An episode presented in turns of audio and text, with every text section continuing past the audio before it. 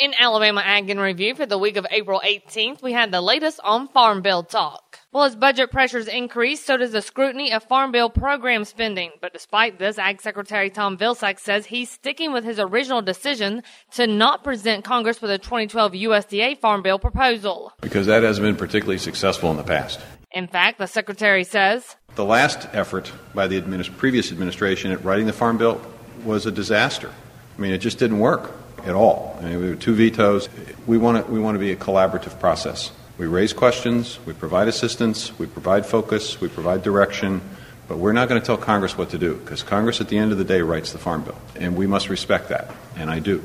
Vilsack reiterates that he believes the best way to approach the 2012 Farm Bill process, which has already begun, is to let Congress know about ideas and programs the administration considers important. And provide the technical assistance for the policymakers to be better educated about those areas. And with livestock news, Randall Wiseman had this. Even with exports declining month to month for four straight months, U.S. farmers are still racking up big trade surpluses. And when it comes to beef, the latest USDA export forecast indicates we'll be nearing the levels back in 2003. We're estimating that 2011 will be back to 2.475 billion pounds. We're getting close to that 2.5 billion number that we had prior to the BSE episode. World Agricultural Outlook Board Chair Jerry Bange said getting back to this point was due to efforts by those in the beef industry and USDA. It's been hard to get back. I think the department has done a wonderful job with regard to the various trade issues that make tremendous headway. So with beef exports expected to near that 2.5 billion pound figure,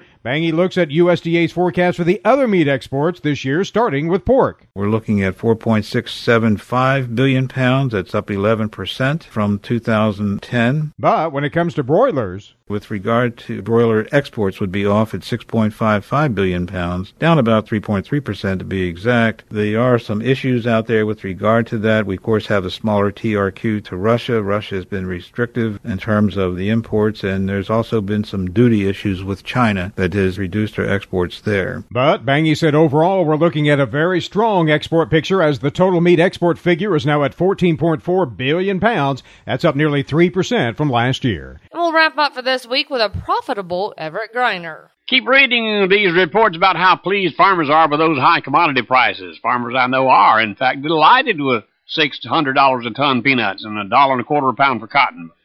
But what the public is not aware of is there's a big difference in the level of commodity prices and commodity profits. Compare today's commodity prices to those of 1995. Then compare the cost of a bag of peanut seed to 1995. ton of fertilizer back then cost about $100, uh, closer to seven hundred dollars a ton now. And if a farmer has to replace a piece of equipment today, uh-uh.